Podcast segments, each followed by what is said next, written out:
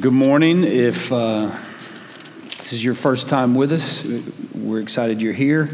Uh, we're going to be in the Gospel of John. You heard Jason read the whole text this morning. Uh, if you don't have a Bible, maybe you're just checking out this Jesus thing and you don't own a Bible, we, w- we want to encourage you uh, to uh, download an app. It's the YouVersion app. It's a great app. Uh, you can f- download it right now on your phone, and you can find John 19 we're gonna we're gonna kind of walk through it uh, from from the aspect of dealing with an issue that we've been talking about the whole time since we started back in August when we shared with you. John tells us why he wrote this book. Mm-hmm. In chapter 20, he says, I, I'm, These things are written so that you would believe Jesus Christ is the Messiah, or Jesus is the Christ, the Son of God, and that by believing in him you would have eternal life. Well, that word Christ is the Greek word for the Hebrew word Messiah. Mm-hmm.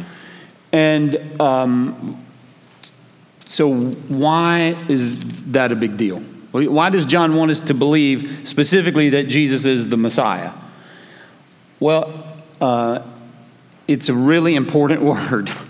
And the Messiah, uh, it actually means anointed one. And in the Old Testament, it was used for either prophet, priest, or kings. And you, we have accounts in the Old Testament of different people being referred to as Messiah. They are pictures of the Messiah that was to come. And so when John adds that phrase that says he wants you to believe Jesus is the Christ, the Messiah was this figure uh, who was coming that was going to be the prophet, priest, king, ruler all of, over all of Israel. And we see in Jesus all three of those offices. We've seen him uh, as prophet, uh, foretelling the future, if you will, prophesying about what's going to happen. We've seen, seen him as priest as he ministers to people. And in this chapter, we're going to see it's, it's really crazy. He's a king, and, and he's uh, he's condemned in this chapter and crucified, and it's, it's possibly the biggest place in the entire Bible where he's shown as king, which is ironic, really. Right. If I had one title to put on this section of Scripture, really from the time that Jesus appears before Pilate and onward into his resurrection, I would, I would call this Kings and Kingdoms because that's really what's at play. There's the tension bubbling up as we read through this narrative of whose kingdom will win out here. Yeah. Whose kingdom will be established and whose kingdom is true and who actually is the true king. So, um, my wife is a sucker, maybe some of you guys are too, for movies that uh, have to do with the English monarchy. Any, anybody else? Like, if there's a movie That's or a TV show room, right? like yeah. that comes out, like, you're just a sucker for it. You, like, every, I, I know when one pops up on Netflix, I'm like, yeah, she's going to want to watch this. Um, that's how it works. Uh, but you, you watch these shows or movies about that subject, about the monarchy, and you're like, they're a mess. Yeah. Like it's a total wreck. Like all that you know takes place in, in, as you look back at history. And I'm sure some of it's dramatized, but but still, we have a history of kings in, in the Bible as well. Mm. You can go back to the kings of Israel and you can read their stories, and guess what? It's the same. it's a mess. It's an absolute disaster, except for a few bright spots. And one of the bright spots is the second king of Israel's name is David. And David's called a man after God's own heart. And David becomes sort of the person that everyone looks to when they think of here's what the Messiah will look like this king who comes in and establishes this unbelievable, peaceful, far reaching reign. But this Messiah who's going to come is going to establish a reign that extends even to the ends of the earth. So all of Israel's anticipating this. They're looking for a king. Who is this king going to be? And here's Jesus, who's healed people, who's brought people back from the dead who's fed thousands of people with just a few fish and bread. And here he stands on trial. And the very question of his trial becomes this Are you the king of the Jews? You see, it, it gets a little confusing for people because some people think, oh, well, like, I guess that we don't stop and think, why was Jesus actually on trial here? What's he being tried for? In fact, when, when I first read, if you go back to 1833, so where you read Pilate ask this question, he says, Are you the king of the Jews? I kind of asked, why is he asking that myself? Like, why does he want to know if he's the king of the Jews? And you get to 19:7, read there with me. The Jews answered him, We have a law, and according to that law, he ought to die because he has made himself the Son of God. The Son of God. He's made himself out to be God. He's made himself out to be the Messiah. Yeah. So that's what's at stake here. When we're at this trial, this kangaroo court of Pilate and the Jewish rulers, when they place Jesus up there to be tried, they're saying, here's the problem. He's claiming to be the king, and we won't have any of it. Right. And Jesus never denies he's a king. In fact, every time we see him in the scriptures treated as the Messiah, he receives it.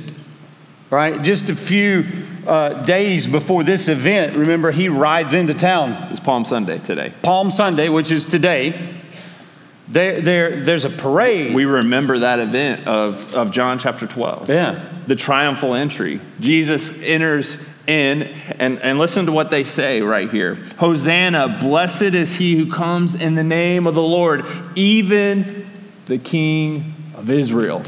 So that's just days before all the people are shouting, This is the King of Israel, he's here. The, yes, thousands of people shouting this.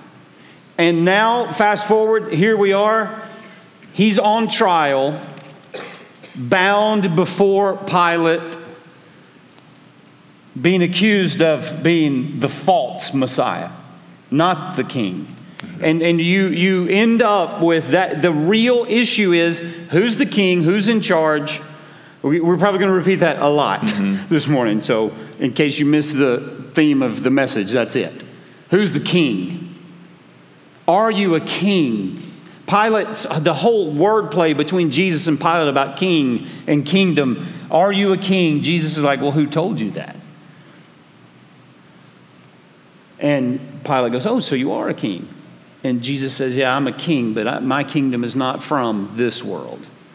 It is for this world, mm-hmm. but it's mm-hmm. not from this world. Mm-hmm. And, and, uh, and what's at play here in John 19, as Jesus makes these claims to be king and he's put on trial for uh, being the king, you have uh, really three responses recorded. And we're going to look really at, at three kind of responses to Jesus' claim to be king. And it's Pilate, Caiaphas, and the, and the Jewish leaders, and then uh, Joseph of Arimathea and Nicodemus. So there's three groups that we're gonna we just want to look at yeah. their response to this claim that Jesus is the king.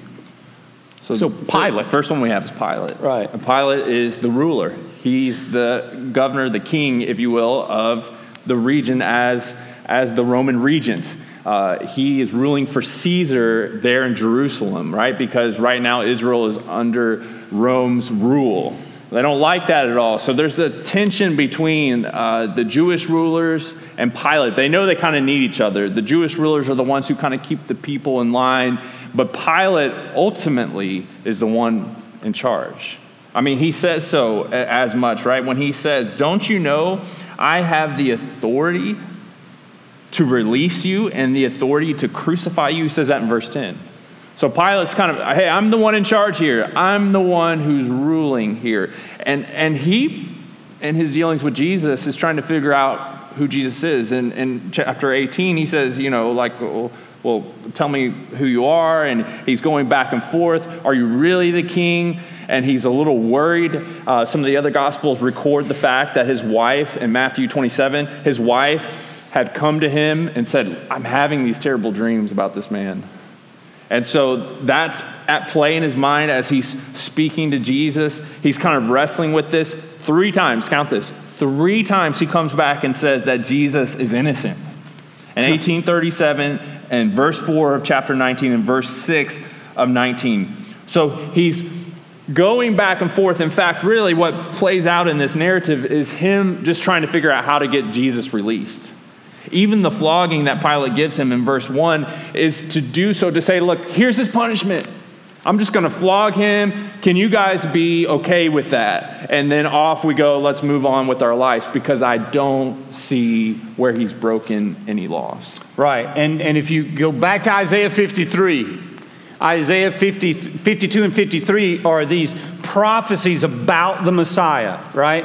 There, there's going to be this sinless one that comes, and um, just we. I wish we had time to read all of 52 and 53 of Isaiah, but but listen to some of this. Uh, all we like sheep have gone astray; we've turned everyone to his own way, and the Lord has laid on him the iniquity of us all. He was oppressed and he was afflicted, yet he opened not his mouth, like a lamb led to the slaughter, like a sheep that before its shears is silent. So he opened not his mouth. By oppression and judgment he was taken away. And as for his generations who considered that he was cut off out of the land of the living, stricken for the transgression of my people. Now, you, Isaiah is saying the Messiah is going to come. He's, he's innocent but God's going to lay on him the guilt of us all. And what's happening in this episode, when Pilate three times, Pilate, Pilate the authorities saying mm-hmm. he's not guilty, but I, I'm going to kill an innocent man. I think what Pilate really gets to is he's seeing Jesus as sort of a nobody, like just like another criminal. Right. I, I, he, he's wrestling with, oh yeah, like I hear these claims, my wife's dream, like I, maybe there's more to this, but he doesn't. He kind of toes the line. I, but at the same time, look, he looks just like these other men who are, who are going to die here in a little bit. He looks just like these other common criminals that the Jews have problems with. And so he just becomes a part of the system there. And, and the reason he capitulates to the Jews is uh, it's interesting when they say uh, in verse 12, look at this. If you release this man, because th- they can feel it, yeah. right? They can feel Pilate's getting ready yeah. to turn him loose. If you release this man, you are not Caesar's friend. That phrase, Caesar's friend, that's all Pilate cares about. Right? So he's the governor, he's got all this authority, but Caesar ultimately rules over Pilate, and Pilate knows word, if he lets Jesus go, Word gets back to Caesar that he's let this rebel go who's claimed to be a king. Uh, Pilate could lose not only his position, but his life. It, it was recorded that Tiberius, who was the Caesar at this time, yeah. was pretty notorious for doing that. And so Pilate is afraid he's going to lose his position, his place, his power. Right. And so that's why he can't say yes to this king that is in front of him. And it's the same for the Jewish rulers. So that's the second group of people that we have here. Jesus has already stood in front of Annas, the, the former uh, high priest, uh, Caiaphas, now the high priest. There's other, uh, John makes mention of, of the rulers uh, of the Jews. And then sometimes he just calls them the Jews in general, uh, these, these people who care about what happens to Jesus. And if you go back to chapter 12, Flip, flip back there just for a second with me, or scroll back there. You're going to remember what's on their minds and hearts when we went through this chapter. So, this is right after the triumphal entry and right after Jesus has raised his friend Lazarus from the dead, and everyone seems to be going after him.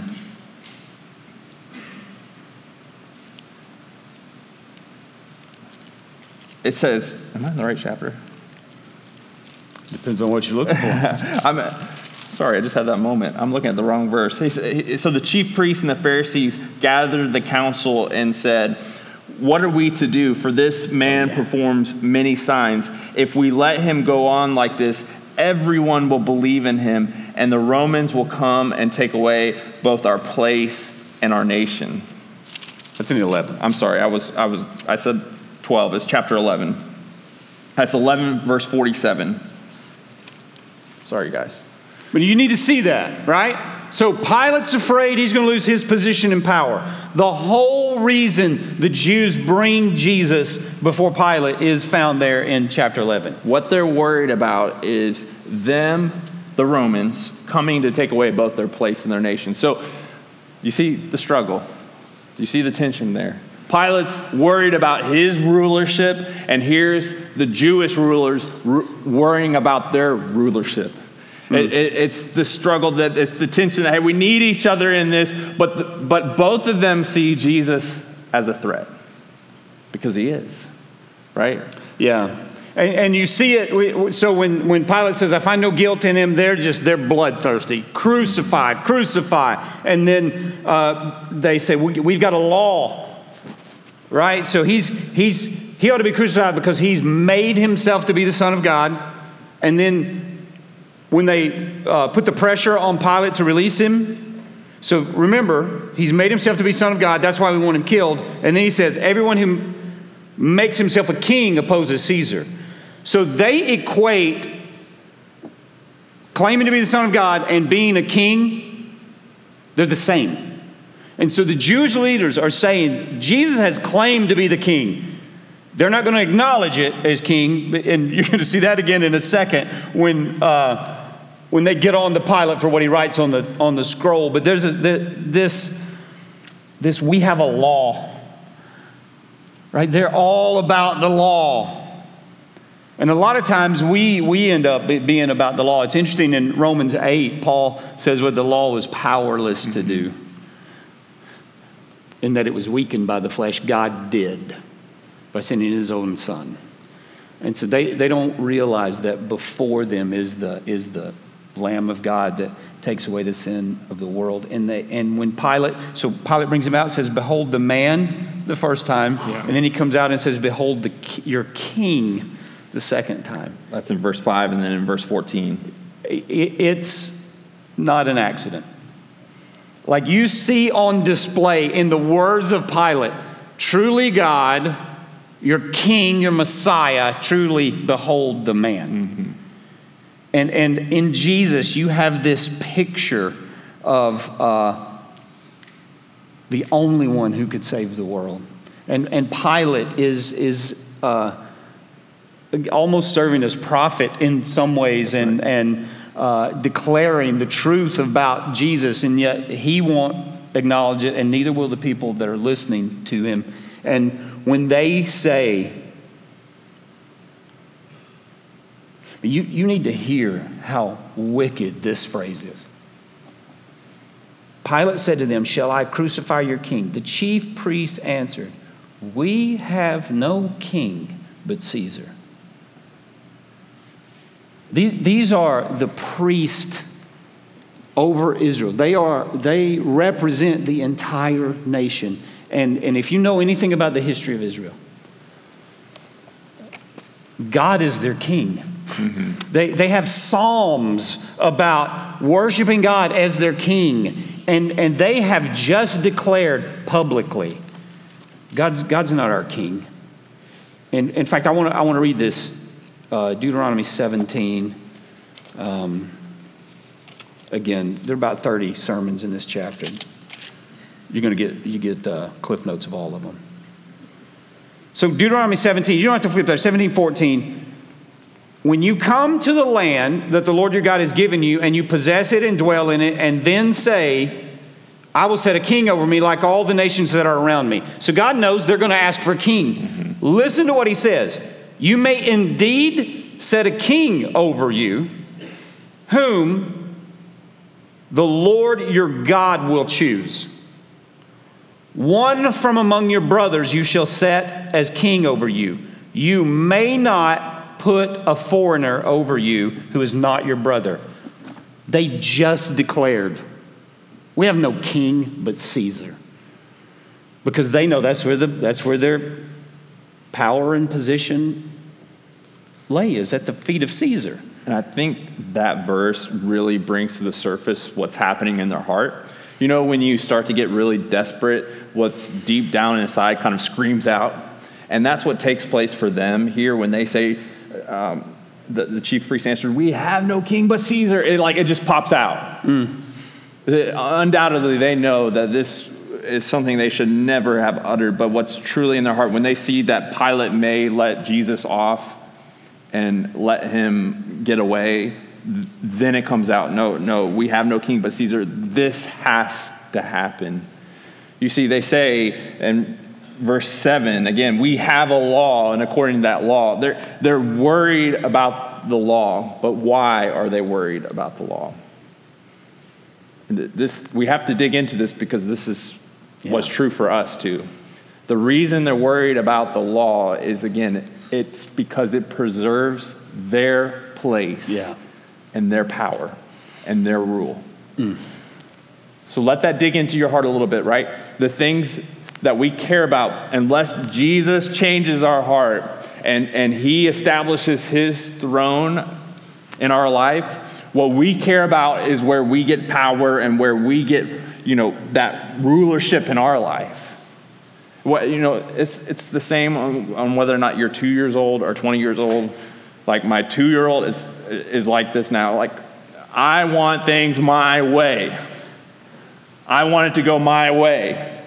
And that's how, if, if, you're, if you're Christian and you dip into your flesh, that's how you feel. Before you meet Jesus, this is how often our life is directed and moved about, is, is that very way. Like, what is going to bring me happiness, what is going to bring me what I want.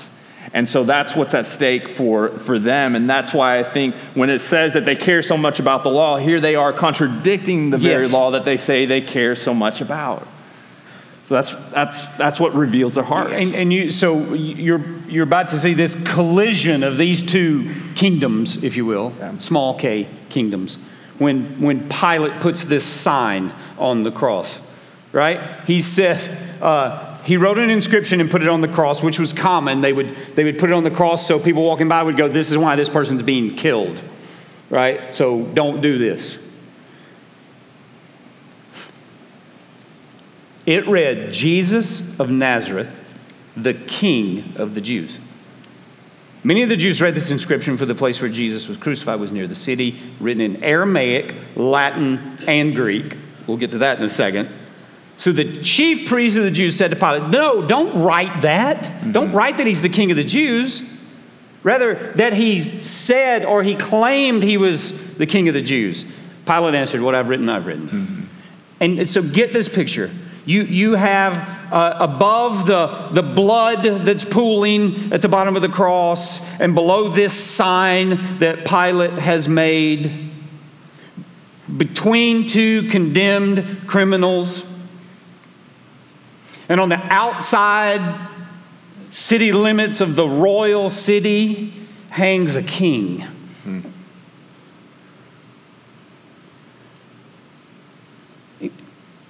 And he's lifted up. Remember, he said, I'll be lifted up. He's lifted up. And last week, I, I, we, we talked about the old Adam and the new Adam when, when rulers would come into power, and it still happens today, by the way, rulers come into power and they, they rule over these vast territories. They can't be in every place at every time. They'll put a, you know what they'll do? They'll put a statue up, right? So, eh, like, uh, we, we've seen very famous ones uh, Caesar, some statues of Caesar. You know, they never found a statue of Caesar in Rome. You know why? He lived in Rome. They found statues in other places. Uh, Stalin, very famous statue of Stalin. Uh, they, they would put them up to kind of remind the people this is who rules over you. Uh, Saddam Hussein had statues in everywhere, and it was to remind people, I'm the one ruling over you. When God creates the universe, think about this for a second. He's the ruler, of the reign, and he puts a statue in a garden. Mm-hmm except it's living and breathing. Adam.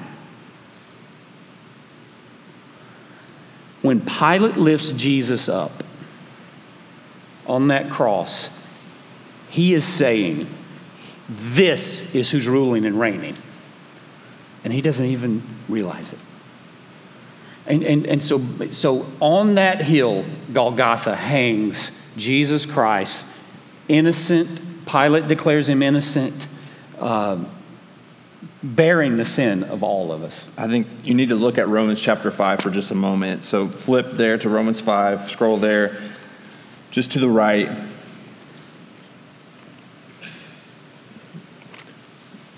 Pilate has prophetically announced, Behold the man. Mm. As Vic was explaining in the garden, God placed the man who is made in his image, man and woman made in the image of God. And that if you study that word is exactly what he was saying. That's what it means. It means God placed his image, meaning his rulership in Adam to go and to carry out his rule and reign over creation.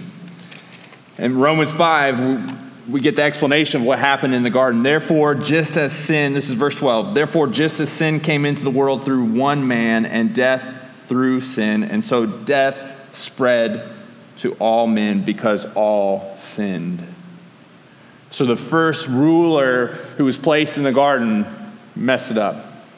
Just like any earthly king that we've kind of caught a glimpse of. It's a disaster, it's a wreck.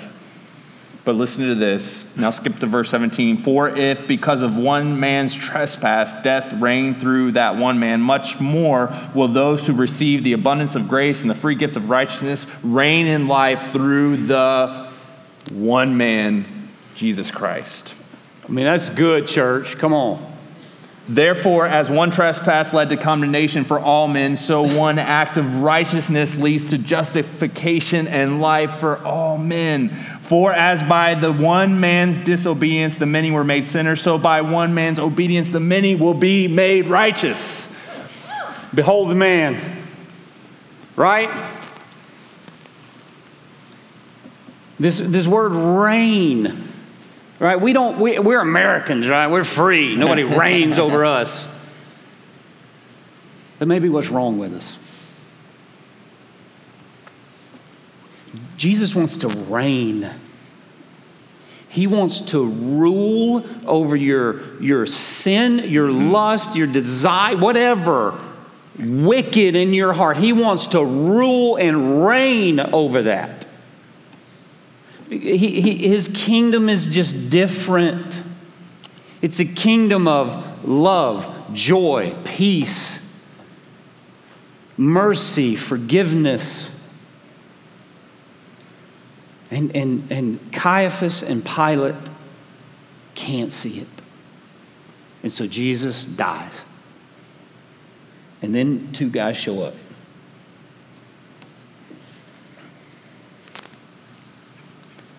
Joseph of Arimathea and Nicodemus. Think about the irony. Both of these guys, the other gospel writers tell us, they're both members of the Sanhedrin, and Nicodemus is a Pharisee. So the Sanhedrin and the Pharisees show up to claim the body.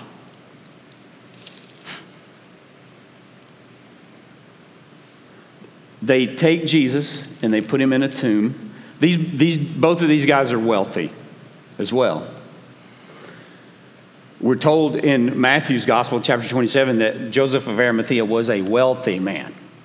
Nicodemus brings 75 pounds of burial spice, which in this day and age would be about 200 grand worth of funeral stuff. And, and these two guys do what, what, what Pilate and Caiaphas won't acknowledge while Jesus is alive, these two guys do while he's dead. They, bear, they gave him a burial fit for a king. Mm-hmm. Israel's kings, you can go back and look. Uh, Asa uh, is, is buried with a, a lot of spice. Um, I think that's in uh, maybe Second Chronicles chapter 6. Uh, you have the record of Asa being wrapped in a lot of lot of spices. And then Israel's kings are buried in gardens. Second Kings 21, you have um, the, the record of two kings being buried. And in Nehemiah, when Nehemiah goes to rebuild David's tomb, you know where it is? In a garden, right? So they bury him like a king. But that may not be the craziest thing. So flip with me to Matthew 27. I, I want you to see this.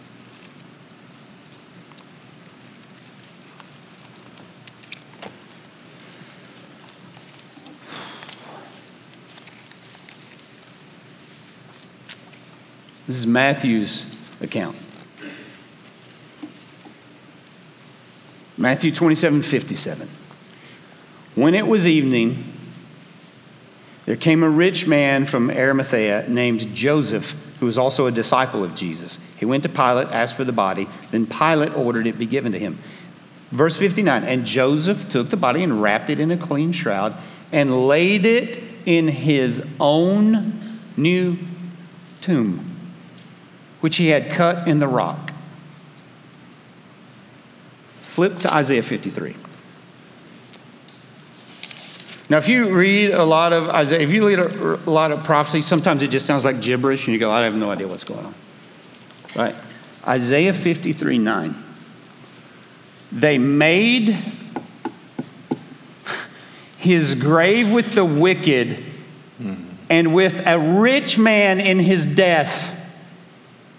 Although he had done no violence and there was no deceit in his mouth. Listen to me.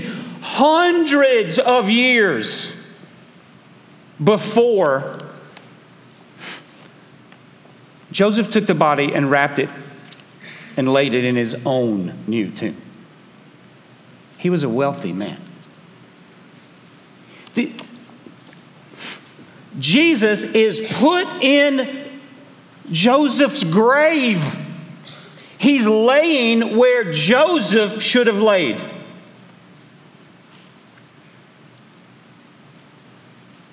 He laid on him the iniquity of us all. Jesus Christ goes into Joseph's tomb, in Joseph's place, dying for the sin Joseph of Arimathea committed. And Jesus is going to rise from the dead out of Joseph's tomb, walk out of that tomb so Joseph can walk into it unafraid.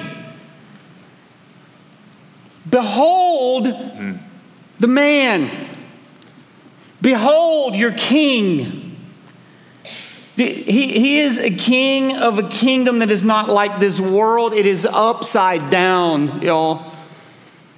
The last are first, the poor are rich. And the king rides into town on a donkey and dies between two criminals and goes into a borrowed tomb and walks out to sit on the throne of the universe to rule and reign. And today, the question is whose kingdom are you going to land in? What kingdom are you going to choose? You're you going to be like Pilate and Caiaphas? Or are you, are you going to do what Joseph and Nicodemus do and go, This is the Son of God, the Christ, the Messiah, and fall at his feet in worship? Let me read from you from read to you from Psalm 22, the very psalm that Jesus quotes while on the cross. He says, "My God, my God, why have you forsaken me?" If you read the rest of the psalm, you see one of the clearest pictures in the Old Testament of what will point to the cross, where he says, that I'm poured out like water. All my bones are out of joint. My heart is like wax. It is melted within my breast. My strength is dried up like potsherd, and my tongue sticks to my jaw. He's thirsty. I can count on my bones. They stare and gloat over me. They divide my garments among them, and for my clothing they cast lots. John points out at several points in this narrative all the things mm. From the scripture that was fulfilled in Jesus. And then finally in Psalm 22, towards the end of the psalm, verse 27, he says, All the ends of the earth shall remember and turn to the Lord, and all the families of the nations shall worship before you. For kingship belongs to the Lord, and he rules over the nations. John is pointing us back. Uh, this, this, we've left so much on the table today because John, John's writing of this crucifixion event is so rich. But here's what he says in verse 35 of chapter 19, going back to our text. He who saw it has borne witness. His testimony is true, and he knows what he is, he is telling the truth, that you may believe.